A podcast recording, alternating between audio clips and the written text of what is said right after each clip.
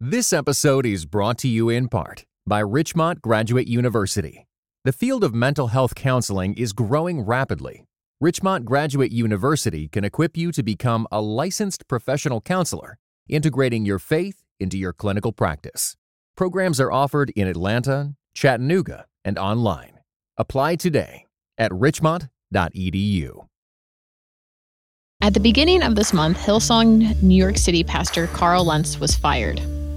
A day after the news went public, he posted a picture of his family on Instagram. When you lead out of an empty place, you make choices that have real and painful consequences, he wrote in his post. I was unfaithful in my marriage, the most important relationship in my life, and held accountable for that. This failure is on me and me alone, and I take full responsibility for my actions. In 2010, Lentz co founded Hillsong New York with Joel Houston. The church drew lines around the block and caught the eye of A-list celebrities, none more famous than Justin Bieber. Lentz, who also became famous for his wire-rimmed glasses, plunging v-necks, and designer sneakers, himself became the subject of a number of profiles. I'm going to read you an excerpt from a GQ piece that was published by journalist Taffy Brodesser Akner. The music, the lights, the crowds begins an incredulous woman narrating a CNN segment on Hillsong, New York City, it looks like a rock concert. The Chyron reads Hipster preacher smashes stereotypes. They call Pastor Carl a hipster. Carl says he doesn't know what that means, and he wears a motorcycle jacket when he says this. Pastor Joel Houston, the co pastor at Hillsong New York City and the son of Hillsong founder Brian Houston, is unwilling to acknowledge that there's something going on here. Yes, he tells me, sure, he likes clothes, but that's the end of it. I should ask Pastor Carl about the clothes, he tells me. What Pastor Carl does, he says, that's intentional. And then he laughs we wanted to discuss a swath of young, fashion forward pastors like Lentz. What does their aesthetic reveal about their ministry, and what does our fascination with this aesthetic reveal more broadly about the American slash Western church? You are listening to Quick to Listen, where we go beyond hashtags and hot takes to discuss a major cultural event. I'm Morgan Lee, Global Media Manager at Christianity Today. And I'm Kate Shellnutt. I'm the Senior News Editor at Christianity Today and filling in as a guest host this week.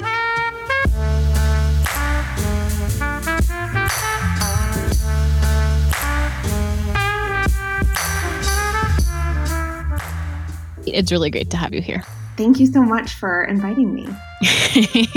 My pleasure. And it's also going to be really fun to talk about a subject that I know you and I have had a number of really interesting conversations over the years, but never actually published something on. So this is a big day for both of us. Yeah, everyone's getting kind of behind the scenes of what some of our chatter looks like as we follow the headlines along with everybody else. All right, Kate, we have talked about this topic for a number of years, at least, you know, we were acknowledging on CT Slack and email.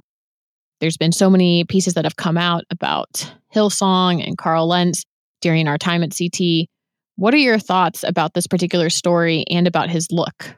My initial reaction to this, of course, we're always sad when we hear about an incident like an affair or marital trouble. And so, of course, that's a sad thing to come to terms with. But at the same time, it has bombarded us with media coverage from secular outlets, everybody from TMZ and People and The Sun and the New York Post. And just to see the level of attention given to an evangelical leader, kind of someone in our church world, I see it just so much as a result of the way that he has dressed and branded himself and drawn the attention of mainstream media. So my gut is kind of parsing what is the outside interests of non Christians or people outside the church of this guy who's a pastor, and what does it say about his ministry? Yeah, I completely agree.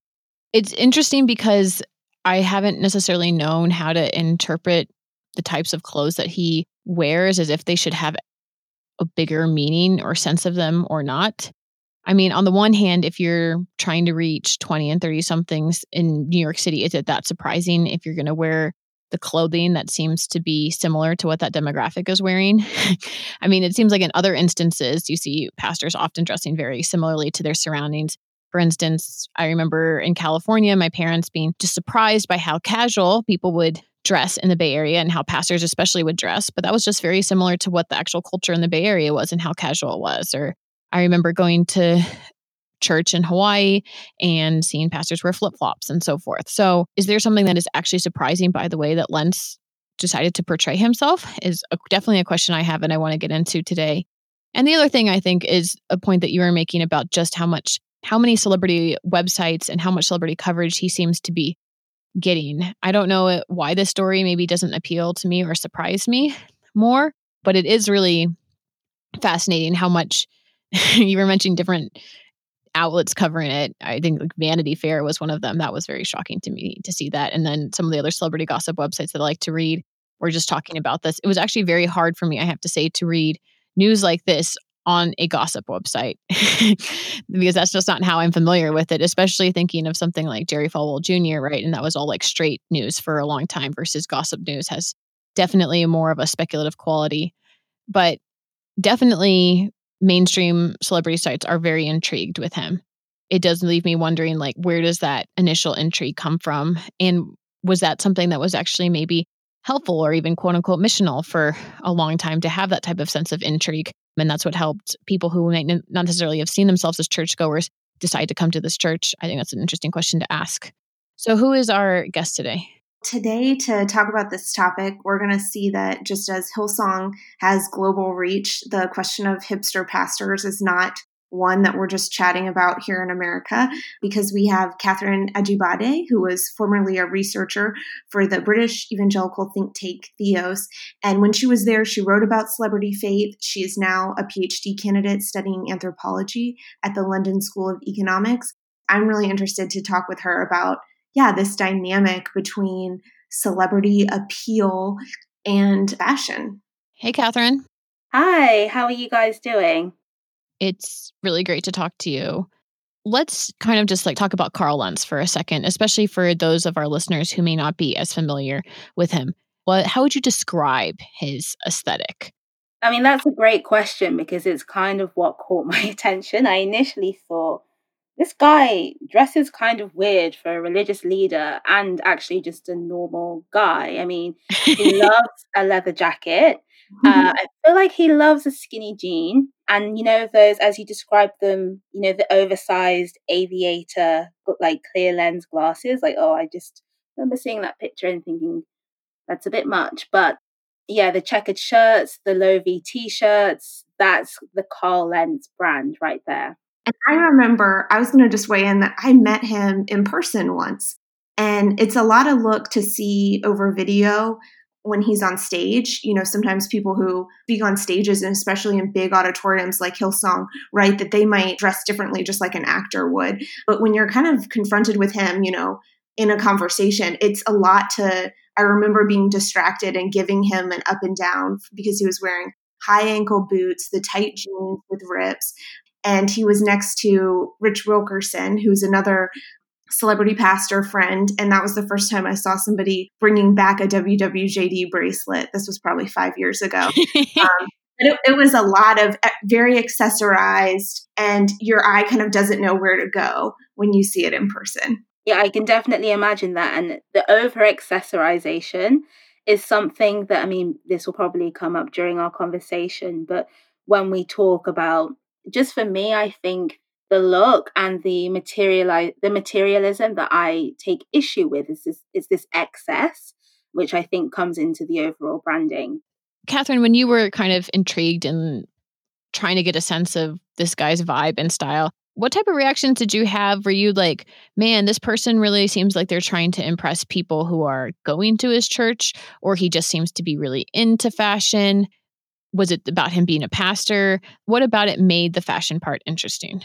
I think initially, so I, I remember in 2010 seeing a news article about him and Joel Houston and this church that they had set up in New York. And what I thought was so fascinating at the time, I mean, I was I was quite young. I was really getting into my faith and I thought, oh my goodness, like these are two young guys and they're doing something quite incredible in creating this space that feels relevant to me as a young person.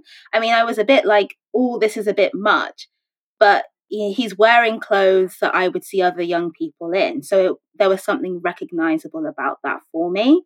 And it really seemed to play into the overall brand that they were trying to establish. And within that report that I read or the news article that I read, it was talking about all these numbers of young people kind of coming to this. I got it. That was my gut reaction. You know, there were elements of it that made me feel slightly uncomfortable. I didn't necessarily like his fashion sense, but the fact that they were talking about the high numbers of congregants that they were receiving and the brand that they were perpetuating, it, it felt like it made sense. It felt like they were on to something here.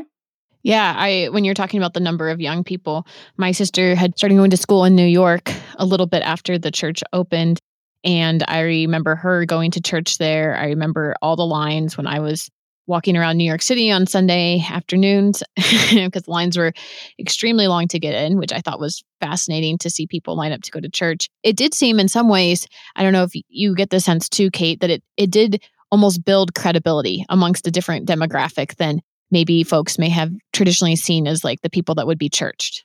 It was a look that certain people were wearing at that time. You see the same glasses being worn by Justin Bieber, who is one of the like celebrity adherents who's most associated with with Carl Lentz, that there's a whole group of people who were dressing and looking like this and had this hipster vibe.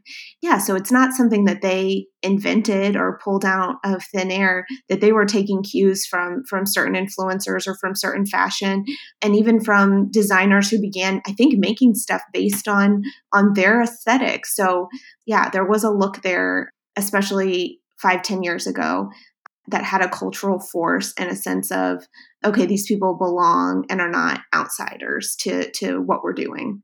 Catherine, was there also a sense that he kind of understood the larger fashion and brand infrastructure too? I know that when it comes to stuff like sneakers, right? Obviously, people pay very close attention to who is behind those sneakers. But was it also that, that he kind of like got that world? I think that's definitely true. Although I think back in the beginning, he did a good job in presenting his own style. Because even though, you know, we've all said five, ten years ago, people were wearing those kinds of clothes, it felt like his own identity was injected into it. I don't know if you guys saw this, but I will never forget the Daily Mail reporting the topless images of him walking around with Justin Bieber.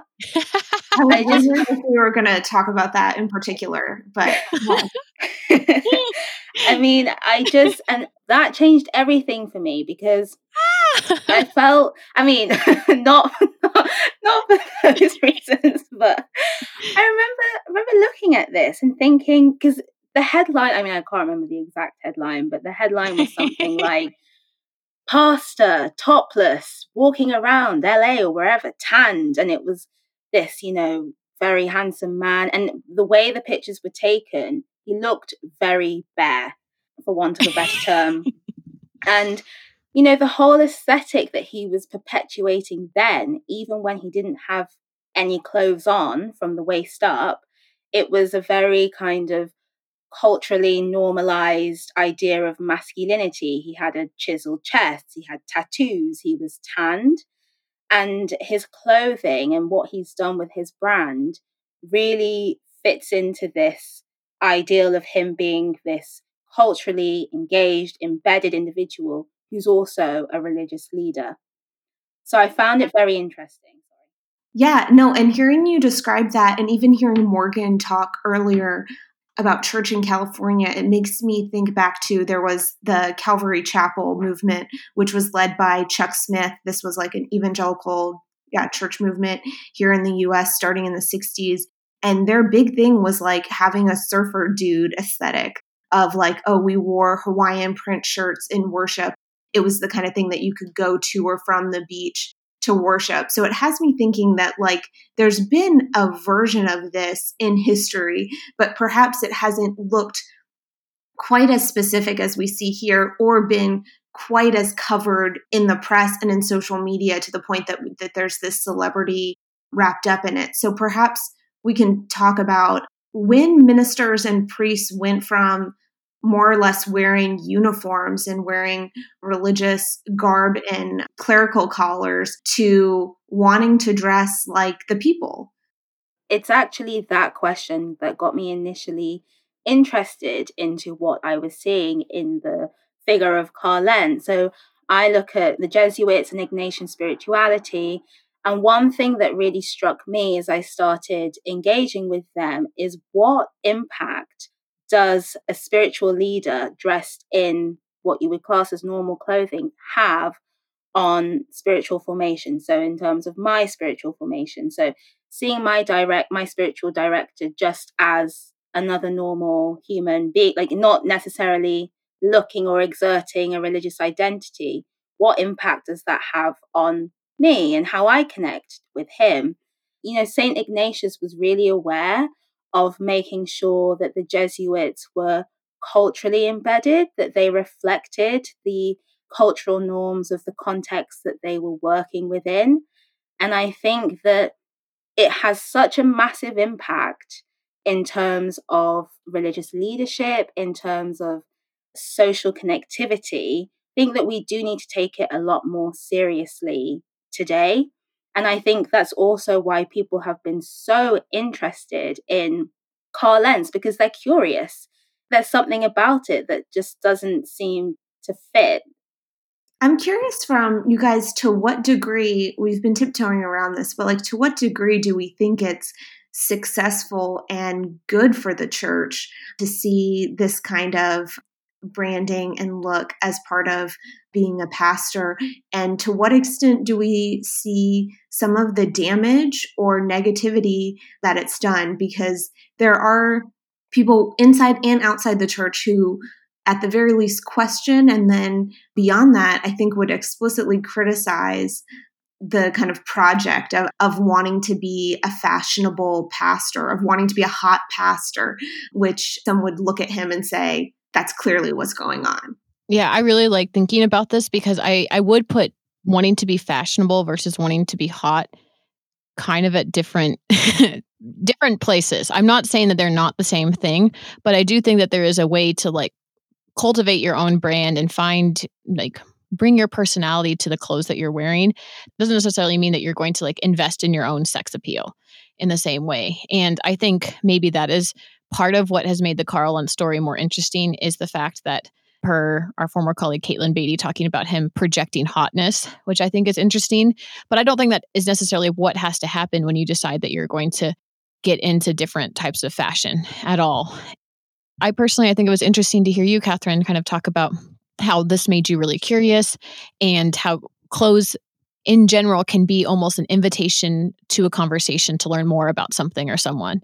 I remember a couple years ago we published a book excerpt about evangelism and it was called like always ask about the tattoo. And it was saying like you know starting conversations with people about their tattoos is often a way that you can learn something deeper about someone and hear more about their story. And i think for people who are really invested in what the the clothes that they're wearing that is often true too like they're wearing part of themselves out there. And i know as far as my own kind of like spiritual formation, when I think about like the clothes that people wear, to the extent that I might see that as aspirational, that in some ways does influence my interest or curiosity in learning more about their faith, right? If they have elements of their life that feel aspirational to me, fashion being one of those. Yeah, and I, I completely agree. And within the context of social media, where everything in the first instance is visual, clothes just play a huge, huge role in engagement. I mean, I think that there's something in people seeing a recognizable aspect of themselves in somebody else and what that does to create a familiar and safe space. And that's why it, kind of feels like, with this subject for me, thinking about it, it's like walking on a tightrope because, on the one hand, like I, I really, really get it. And I really feel like there needs to be more spaces that I think, on the first instance, feel and look culturally engaged, whether that's through fashion, through music, art. But on the other hand, there are aspects of it that make me feel deeply uncomfortable. And I've been tackling with this for a while now. That uncomfort has not gone away. And that signals to me that there's something not quite right here. Yeah, I think that there's something like, okay, let's say I, I move to New York and I decide to stop wearing, I live in Georgia now. I decide to stop wearing my Atlanta Braves gear and that I'll wear like New York Yankees gear as a way to fit in, right? And relate to people. So there's something in that where it's like I recognize the context around me, but there's also a degree with fashion that it is status and it's kind of seeking out attention for if we think of like the preacher sneakers account of like people wearing you know shoes that are cost multi-thousand dollars or watches that are gucci branded. So what does it mean when fitting into a context isn't just well let me adjust my taste to appeal to the taste of the people i want to reach but when that involves elevating yourself and drawing attention to yourself that necessarily highlights the way that you look and your wealth as part of it. And I think that that's where the line is for a lot of people, where it's like, yeah, sure, you, you want to fit in, you want to be relevant. When it comes at the, at what seems like an extravagant level, I think people start to question pastors' humility. I think they start to question even their bank accounts of like where they're literally investing money. Like, where's this money coming from? Is this our ties that are going to your XYZ? With fashion, and I say this as someone who is not fashionable, this is not my strength, but it, it, it seems like there's both a cultural dimension and a status dimension to it. Definitely. And as you were talking there, like the word that kept on coming to me is leadership. I think that status and power is to a degree important when you're thinking about leadership and how leaders lead and present themselves. But there needs to be some humility here. I mean, these are Christian leaders, they're not, you know, CEOs. And that's where the uncomfort comes for me. And I love fashion. I've always loved fashion. And as an anthropologist, you know, I love the way that fashion really reflects a person's identity and what they're about before they've even spoken. I think it's such a powerful transmission of who a person is. The wonderful thing about where we are at now, if we're thinking about Western societies, we have so many great options for ethical fashion. I mean, you can dress really well, you can dress in a way that isn't all about brands. You can dress in a way that supports local businesses or you know certain social causes. You can dress in a way that you can make sure it's eco-friendly. And none of this seems to correspond with that at all. I do want to talk about to what extent that a church's theology seems to impact how pastors approach their clothes this is at least from my experience of working at CT, but the observations that I have had is that for many mainline Christians who hold relatively liberal theology, their clergy, especially when their clergy is out in public, seems to be dressed in pretty quote unquote old school attire. You know, you have the pastoral stoles and you have folks that seem to not necessarily be overly invested in their fashion based on the fact that many of them still come from denominations that more or less make them wear a uniform, more or less. These pastors, Carl Lentz, Judah Smith, and I'm sure there's others that we can include in here. The ones who seem to maybe in headlines for their outfits, they come from churches that seem to have much more conservative theology compared to these mainline churches. You know, is there anything to kind of see there with regards to the relationship between theology? Obviously, maybe these progressive churches may have far more conservative views when it comes to other things, you know, and so the progressive part may apply to one part of the theology, but it may not apply to everything. I'm curious what you think, Catherine. I think the word theology is actually key because I you know when I was thinking about this, and I have been thinking about this, a lot of the people that they are attracting are new to faith. You know, they're learning about Christianity. There's the potential for this you know an, an element of confusion on the one hand that you're you're drawn in because you see something that feels familiar and you want to you want to investigate more of and you want to be part of you know that religious community. And you're new you're new to christianity right? So you're learning about all this theology. But on the other hand you're then seeing these really strong articulations of wealth and a concern with dressing not just well, but in a way that portrays status. And for people who are new to these spaces, that must be quite a confusing experience. And I think that in terms of representation and then what you experience and hear within within these Christian contexts, I wonder how much thought is being put into that. I mean, I'm not a theologian, but I can already see that from what I gauge on what they're putting out on Instagram and imagining what those spaces must be like, there must be an element of confusion. People must be questioning hang on a minute, what's going on here? And when I think of the theology between the two, similar to what you said about attracting new believers, I think about just the even evangelism mindedness of conservative churches that even if we think back to like televangelism days where pastors were going to be willing to and I continue to see pastors who have these big ministries put on makeup and dye their hair and buy nice suits because they know that they're the face of a church and they want to present kind of the best face thinking that that's going to be what allows people to connect with them. That's going to be what draws people in. And so we see the contemporary version of that, I think, on social media and with some of the younger pastors who are doing the same kinds of things, but, you know, with different signals, with different types of, of fashion. So I see just a greater impulse to to care about the face of the organization and even maybe a better sense of charisma behind preachers and and they would have the same kind of willingness to put in the effort to you know accessorize from head to toe because they think that that there's going to be a, a, payoff to it that it's going to be an effective means at, at drawing people to their brand of church. That's a really good point. It did make me think a lot about how i don't think that american evangelicals have ever really struggled with the idea that fame can't end up being some sort of net positive, you know? And if somehow you end up catching the spotlight of the media, like that's a positive thing, right? You can connect with people, more people that way, they can hear about what you're doing. And so it does seem at times that I guess if we looked at Lentz's fashion, is that like that hook, that thing that had brought him in the news, made people more aware of him. It would have some sort of larger missional purpose at the same time and not just serve his own fashion interests or his own vanity, even. Which, speaking of famous folks, let's just talk about Justin Bieber, who is, as we already mentioned, the most famous of the folks that hung out with him. What did you guys make of their relationship over the years? For people who follow this closely, they know that there was a falling out at some point, but then they did seem to reconcile. It seems like there's been another falling out since then. But what did his relationship with Justin specifically signal as you guys see it? And who do you think he was trying to communicate that to?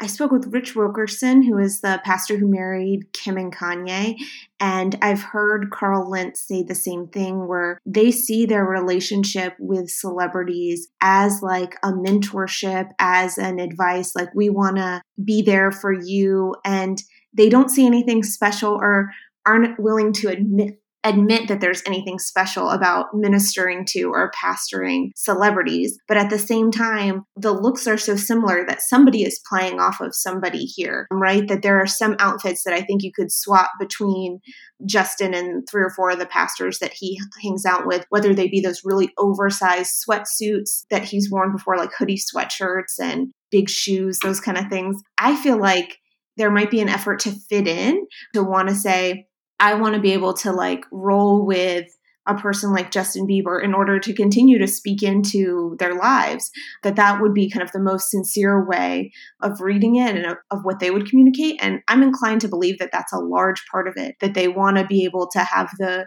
the look that they they feel at home on the sideline of a basketball game. Lentz was famously a, a basketball fan and was pictured there they want to be able to continue to have the ears uh, of those people who they're trying to reach and ultimately help. So I think that's part of it, that fashion is a big part of how they got that access. And as we talked about before, kind of the cred to be able to, to be there.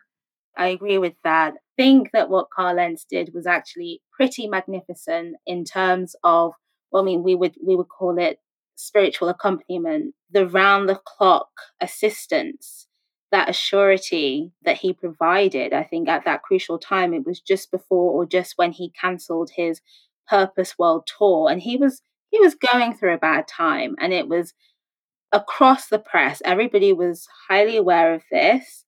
But through a lot of the paparazzi images, we saw this hipster pastor. I mean, I was also again like I've I've seen this guy around. I think his name is Carl, but I'm not 100 percent sure. But he was there, and I I do think that that level of commitment should be celebrated. And I think that it does speak to this beautiful message of faith that God is always with us. And sometimes you need somebody to help you to facilitate that journey. And I think that that is what some of these celebrity pastors do for individuals that have it quite hard. I mean, being a celebrity isn't always easy, and living your life in the public realm brings its own difficulties. And I think lately, with everything that happened with Kanye and his marriage was on the rocks with Kim, Rich Wilkerson, who who she flew out on a private jet to the ranch to talk to him. And that's an extremely trusted position to have. And I do get the sense that when they're stepping into these environments, they they are stepping in as a man of God. Like they are there to mentor and spiritually advise. So I think that I mean that comes with its own responsibilities. The other side of that, which I think is equally difficult to manage, is the then celebrityness that comes with their position. And yeah, so you know, we started this conversation talking about Carl Lentz's infidelity, and Morgan, you were saying how uncomfortable it's made you seeing media outlets talk about this, and from everything that he's done, he's gained this celebrity status, which also comes with its own consequences. This episode is brought to you in part by Seattle's Union Gospel Mission. Over 13,000 people in the Seattle area are homeless. Kathy is one of many who found a new life through Seattle's Union Gospel Mission. Growing up, my dad and I didn't get along. I kept running away from home until one time I was assaulted. After that, I carried a lot of pain inside of me, and I was doing a lot of drugs. I became homeless. It's taken me almost 40 years to get the healing I needed. But all along, God was looking out for me. He led me to the mission, and the mission has helped me in all kinds of ways. I've learned how to set boundaries and say no. Now I'm looking forward to working for the mission. I want people to know there's hope out there. God can help you heal. And grace will lead volunteer, or donate, visit ugm.org. Life is unpredictable. I think all of us learn that. Sometimes we learn it in good ways, sometimes we learn it in really hard ways. You're valuable to Christianity today, and we want you to be prepared and protected. And one of the ways that that can happen is by having a will and getting a will together for your family and to care for your loved ones. If you've already set up your will and other important estate planning documents, that's great. But if you haven't, Christianity Today has partnered with Epic Will to easily and affordably walk you through the whole process of creating a legally binding and state specific will in as little as 10 minutes. You owe it to yourself and your loved ones to take this vital step, and you can get started today by visiting morect.com slash will. That's more with just one O. ct.com slash will. And for a limited time, you can get 10% off. That's morect.com slash will.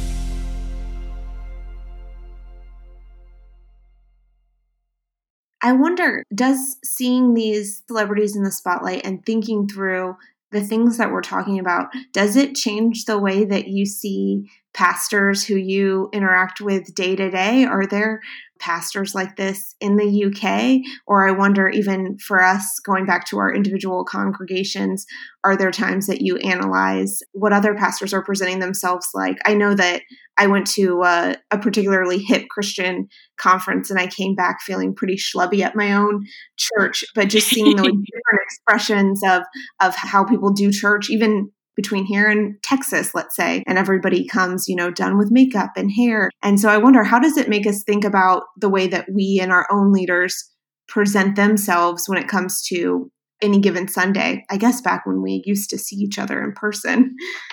That's a really wonderful question because one of the things I guess I've struggled with is feeling like there isn't a comfortable space for me in the Catholic Church. And there isn't a space where I feel like is culturally relevant and is talking in the way that my friends are talking and is interested in the things that I'm interested in. And I've, you know, during my time at Theos, we were a completely ecumenical team and a couple of my team members went to what would be the equivalent of these mega cool churches run by the likes of Carl Lentz in London. The thing that really got me was that within these environments, there was the space to talk about what I would class as culturally relevant issues. And I think that's quite interesting in a way that I felt wasn't open within my own Catholic spaces. And it's something that I've definitely been wrestling with. And I'm, you know, through my own studies and research, I'm trying to push that agenda a bit further. And I really believe in the importance of all faces of Christianity being engaged, culturally engaged in, you know, in any way that sees fit for them. I actually really liked hearing what you had to say, Catherine, because it is interesting about how these clothes also kind of start to symbolize what conversations might be possible, right? Or what the church may see as being something that it wants to talk about and focus on. And I think that's a I think that's a really astute point there about how that becomes one of the ways that we might say like, "Oh, I fit in here," or "Oh, if I bring this up, I can expect people to know what I'm talking about," right? I expect the church leadership that I have to be culturally conversant in this area of something versus seeing them as oh, they're an expert in something that I will expect them to be an expert in when I go to church, but may not have something to say about something that I'm thinking about Monday through Friday. So I thought that was interesting that you brought that up. I wanted to ask a question about masculinity, which is something that frequently comes up when we're talking about fallen male pastors in particular. It never really seems to get old. What I, I guess is interesting to me, though, is that this conversation about Lentz has talked a lot about different things that have to do with gender, but I don't necessarily see people discussing what it meant to have someone like Lentz that looks the way that he does be seen as a Christian pastor. He I don't know that he talked about masculinity in the same ways as someone like a Mark Driscoll would, but obviously he still had some celebrity pastor status. I don't know if someone I would be curious to hear from you guys if you feel like he broadened how celebrity pastor or he he in how quote unquote American pastors can look and can interact in a healthy way with regards to masculinity, or if you feel like he just kind of ended up falling and being susceptible to all the same ways that we've kind of seen toxic masculinity play out in other spaces in the Christian world. Well, I think it's true, just to state the obvious, that like it kind of doesn't matter what you wear. Um, that we have we've got examples across the spectrum of types of male leaders who have abused their power or misused their power in office or stepped down in sexual sin. He definitely wasn't too cool for that or too hot for that. In some ways, no. But I also think that you could see him as an example of a redefinition of masculinity that we could, in some ways, expect generation over generation. That the most, I guess, it doesn't take wearing a suit and tie to communicate masculinity in a church setting anymore. Carl maybe isn't an, an example of this, but I see more and more church pastors, church leaders going to like the big bearded look that that's a new kind of symbol of masculinity within segments of the church. I think tattoos are another one that that he did bring forth show off. So I think that that it's more of like a shifting kind of image of when you think of the pastor guy, that sketch has kind of changed in part because of pastors like him who have gotten celebrity and success. You know, the more pastors who see him and listen to him preach will emulate in some ways what they see from from someone who's successful who has the name hillsong who has the followers that he has so that influence is going to trickle down even on a really granular level i think and I want to say, I mean, I think it's unfortunate to see what's the situation he's in now. But I what comes to mind is I want to say that he tried and he is trying in terms of presenting a positive masculine influence. there were points where I'm not sure that I always felt like I nodded and said yes. Like this is the this is the kind of masculinity that I think is what's needed across the board. I felt and I think for me that comes into definitely this whole the brand because that's what he was working with from the beginning is this very particular brand and I I've always felt kind of wary of that but I think what we were talking about in terms of these celebrity pastors being mentors, there's something really important that they do do in providing a positive an alternative masculine example that people are taking to and find a lot of help in, which I think is always something that should be looked at positively. But I still think there's room for interrogation there as well. I I would again be just interested, Catherine, in hearing your perspective, being a little bit further out from this this conversation. So Lentz is obviously white. Would you say that his fashion sensitivity is some sort of white guy thing, or is this something that you kind of see play out across the American church slash Western church? I think that it is something that's playing out across leadership in the American church. I mean, I think you only have to look at an Instagram account like Preachers and Sneakers to see white and black pastors. And do you mind sharing a little bit more about what that account was? We talked about it earlier, but it might be helpful to say off that. So, an account like Preachers and Sneakers, which is an Instagram account that originally started off showing pictures because Instagram is all about pictures and vis- and the visual of preachers in designer or very hip or hard to get sneakers, or very exclusive sneakers. And it's kind of broadened out now into fashion. So it's not just shoes, it's full outfits. There's a really there's a striking video of Ron Carpenter in a Dolce and Gabbana jacket, and it's just awful because it's just it's just like Dolce and Gabbana everywhere, and it's very Dolce. They now have a podcast uh, where they wow. Yeah yeah they now have a, a really popular podcast but it now has um 200,000 followers on Instagram and is certified Whoa. so it has a huge following like a huge following yeah, I mean, I've seen Steven Furtick. One of the things that always gets me about him, because he's featured a lot on Preachers and Sneakers Instagram, is I think he's dressed immaculately. But what's behind that are the brands, which we could talk a little bit more about. Yeah, you only have to look at that Instagram account to see white and black pastors really engaging, not just in this stylized form of dress, but it's all about the brands, you know? And if it's not about the exclusive designer brands, then it's about the trainers. So there's lots of foot shots and there's the whole exclusivity around trainers, which I think which I think is why it's so interesting that this really took off because the people who were engaging in this were street, you know, I would maybe say that they were street wise to knowing that pastors wearing a certain version of Nike trainers, those were really exclusive, you know, like I couldn't even get those because they were too expensive. So why is this pastor wearing them? You know? Mm-hmm. Wow. That is quite the thing. I was I was just looking at the Instagram while you were talking, and like they have built up a whole also giant media empire themselves with a book mm-hmm. coming out and a bunch of stuff on Instagram and a bunch of stuff happening with their podcast. So that that's also fascinating too to watch that happen. I would like to hear from both from you.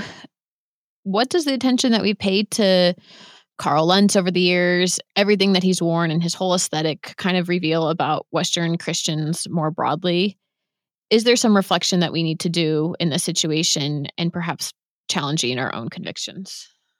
On the one hand, my first thought, even thinking about the preachers and sneakers popularity, is kind of an endless gawkerism, either from outside the church or from those of us inside the church, to think, oh, well, my pastor isn't like that, or I wouldn't go to a church like to be able to look and point at what is the the thing that we see that maybe crosses the line in our tradition or that that we think is extreme or extravagant i think that there is a little a bit of a holier than thou but almost in reverse a humbler than thou attitude when we point fingers or roll our eyes at pastors who are famous for what they wear. That would be maybe one of the first things. The other thing is thinking about fashion as an extension of maybe a very evangelical, maybe a very American inclination to want to be individualistic.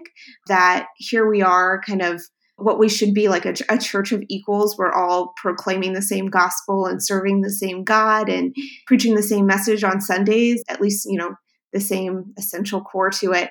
And there's this need to be like, but I'm the one who's doing it this way. I'm the one who's doing it wearing, you know, orange shoes, such and such a undercut haircut, and this kind of branded t shirt. So there's this need to kind of distinguish ourselves and brand ourselves, which I think is an interesting phenomenon and one that even if you don't care about fashion so much, I think that you can see lots of ways that churches are trying to do that to make a name for themselves versus for kind of the message that we're all supposed to be sharing or make big of. You know, are we making much of ourselves when we should be making much of God? Yeah, and I, I think that's really interesting in terms of distinguishing and branding yourself.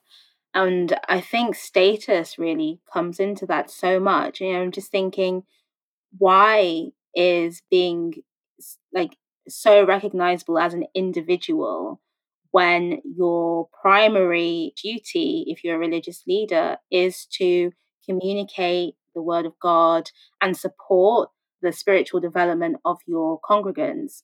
Why is that now becoming so, so prominent? And I was thinking about you know, how this might differ from the context of the UK. And one of the things I find so striking about this hipster pastor movement in the US is is the branding of it, but the brands used to bring in this level of status. I find deeply concerning. It feels like they're resting on pillars that are so opposed to the single pillar that should be rested on, and that is the Bible, that is the Word of God. I wonder, I mean, I would, I would personally love to go to one of these churches and to meet one of these celebrity pastors to what to have to have this conversation with them because I think as an anthropologist there's definitely more to this. We have a very kind of deep rooted historical theoretical perspective which comes from one of our early forefathers and that is people usually do things or think things very different from what they say, you know, that they're going to do. So I do wonder, you know, if I were to talk to Carl Lentz and say, you know, I, I've been thinking about this and this concerns me, what his response would be and what his response would be as, as we pushed him and kind of attempted to dig deeper and draw down on where he is because they've done so much to build this brand and it's been incredibly successful but where carl is within all of what we're seeing. Deep down, I really hope that this just doesn't signal the Western preoccupation with the self and with representations of the self because we are becoming more concerned with how we look. And I think there's a hyper awareness. How we look influences how people interact with us. It's concerning. It, feels concerning when we should be instead thinking about our inner state, you know, and developing that. I like how you talked, to Catherine, how as an anthropologist, when you meet someone, you say that their clothes communicate something to you instantly.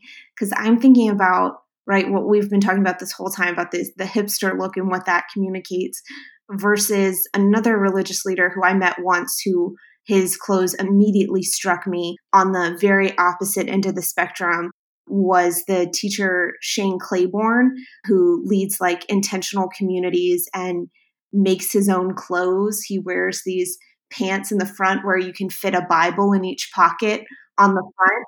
And he's got like dreadlocks and a real, just like rough and humble look. And so, on the one hand, people have pointed to him, you know, he's like a new radical and saying, oh, he's like living among the poor and the people and giving up all he has. And you say, well, yes, but are we all called to to make our own clothes and, and look and dress like Shane Claiborne know that there's got to be this variety of ways, you know, between him and Carl Lentz where people use fashion to the glory of God, right? Like in all these creative, expressive, beautiful, good ways. It's not about like limiting people in that, but also about keeping kind of the the concerns about humility and cost and status in mind but knowing that even within that there's this huge range where we're going to see the way we dress come into play as leaders or as Christians. Yeah, and I think that's actually maybe speaks to my own discomfort around the conversation around Carl Lentz for the past 10 years, which is not to be confused with Carl Lentz, who is, a person. But the fact that somehow the clothes that he was wearing was the thing that we should be intrigued by. And I felt that that was obviously an angle that I would imagine many secular outlets that aren't as necessarily interested in the religious angle for something are going to be asking or kind of viewing him as. But I guess what frustrated me was not seeing enough Christians in particular try to get a sense of like, well, what is actually being taught? Why is he connecting to people so well? What is resonating here? The Bible is very blunt. You know, man looks at the outer appearance and God looks at the heart. But I saw for so many Christians that the conversation just like ended with his clothes, right? And then they would then give some grandiose um, declaration of what type of theology he must be having or the views that he must hold because of this type of thing.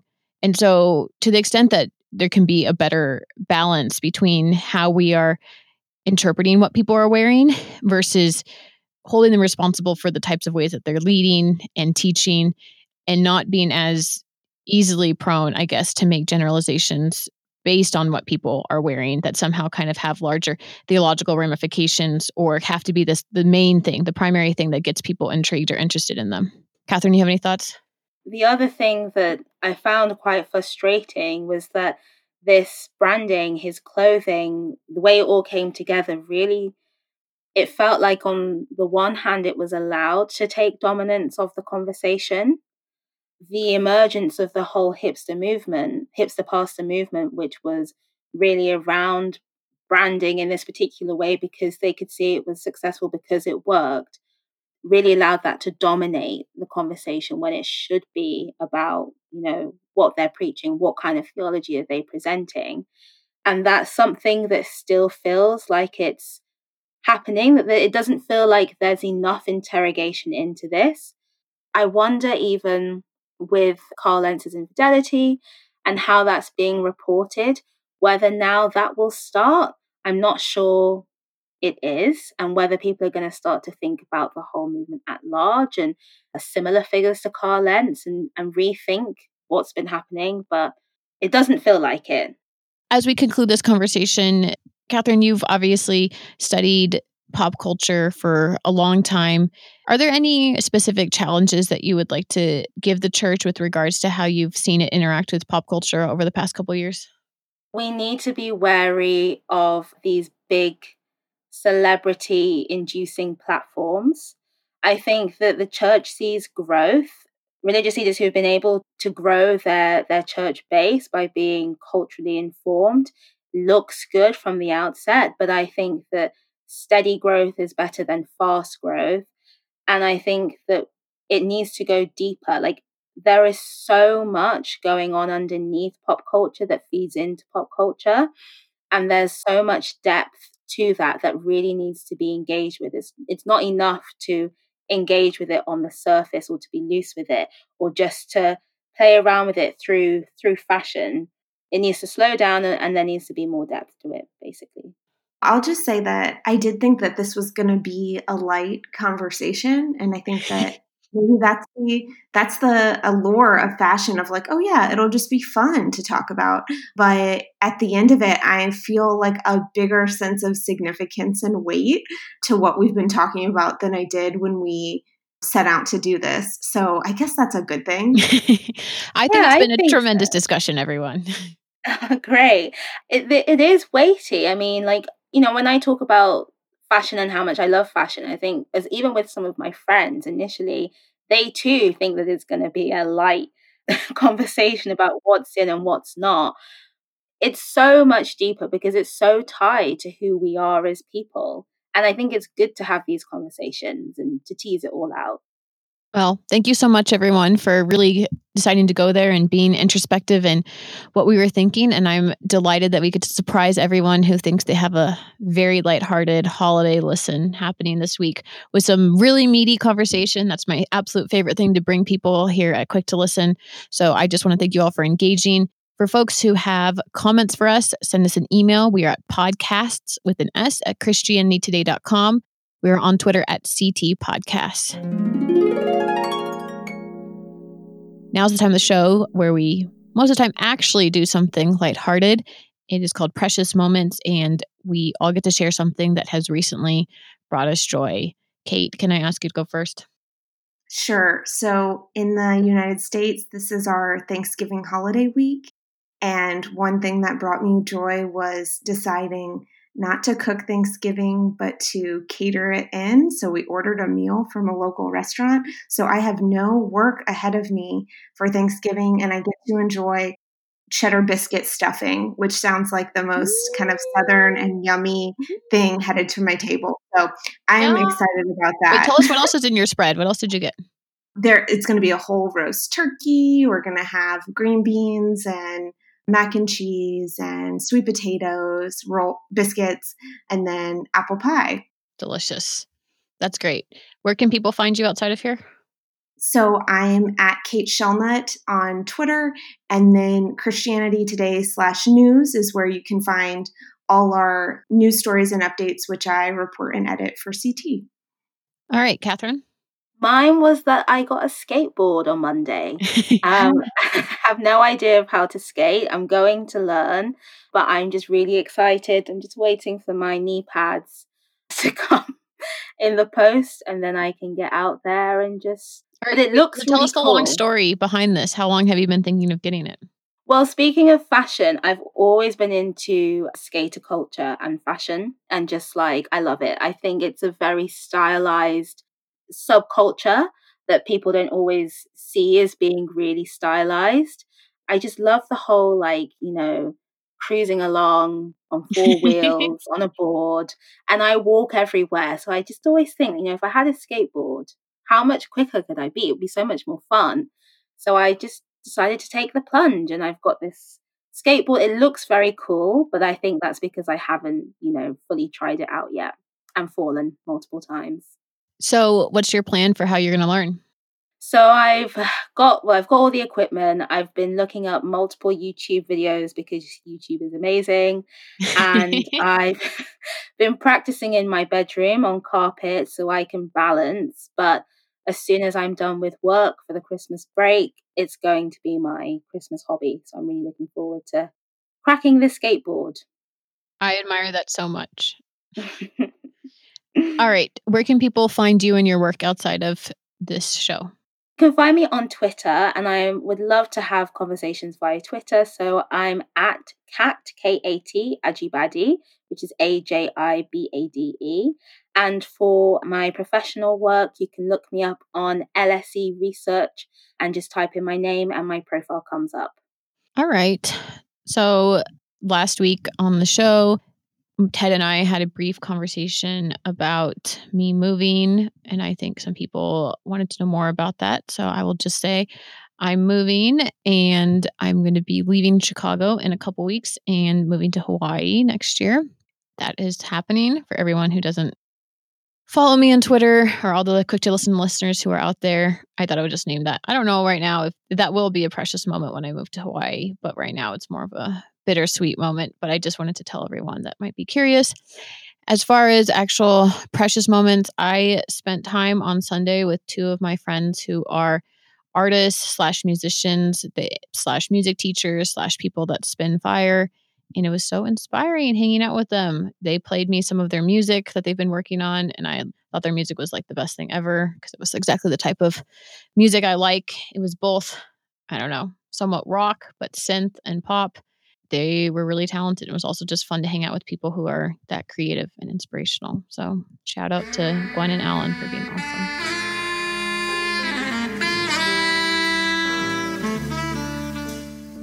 All right, that is it for us this week. Thank you everyone for listening to this episode of Quick to Listen. You can send us your thoughts and insights and anything we missed at podcast at christianitytoday.com. This podcast is produced by myself and Matt Linder. The music is by Sweeps, and it's available wherever you get your podcasts. If you end up going on to Apple Podcasts to find this, please rate and review the show. For everyone who does that, that's a huge shot of encouragement for us making it. We will see you all next week. For those in the States, happy Thanksgiving. Bye.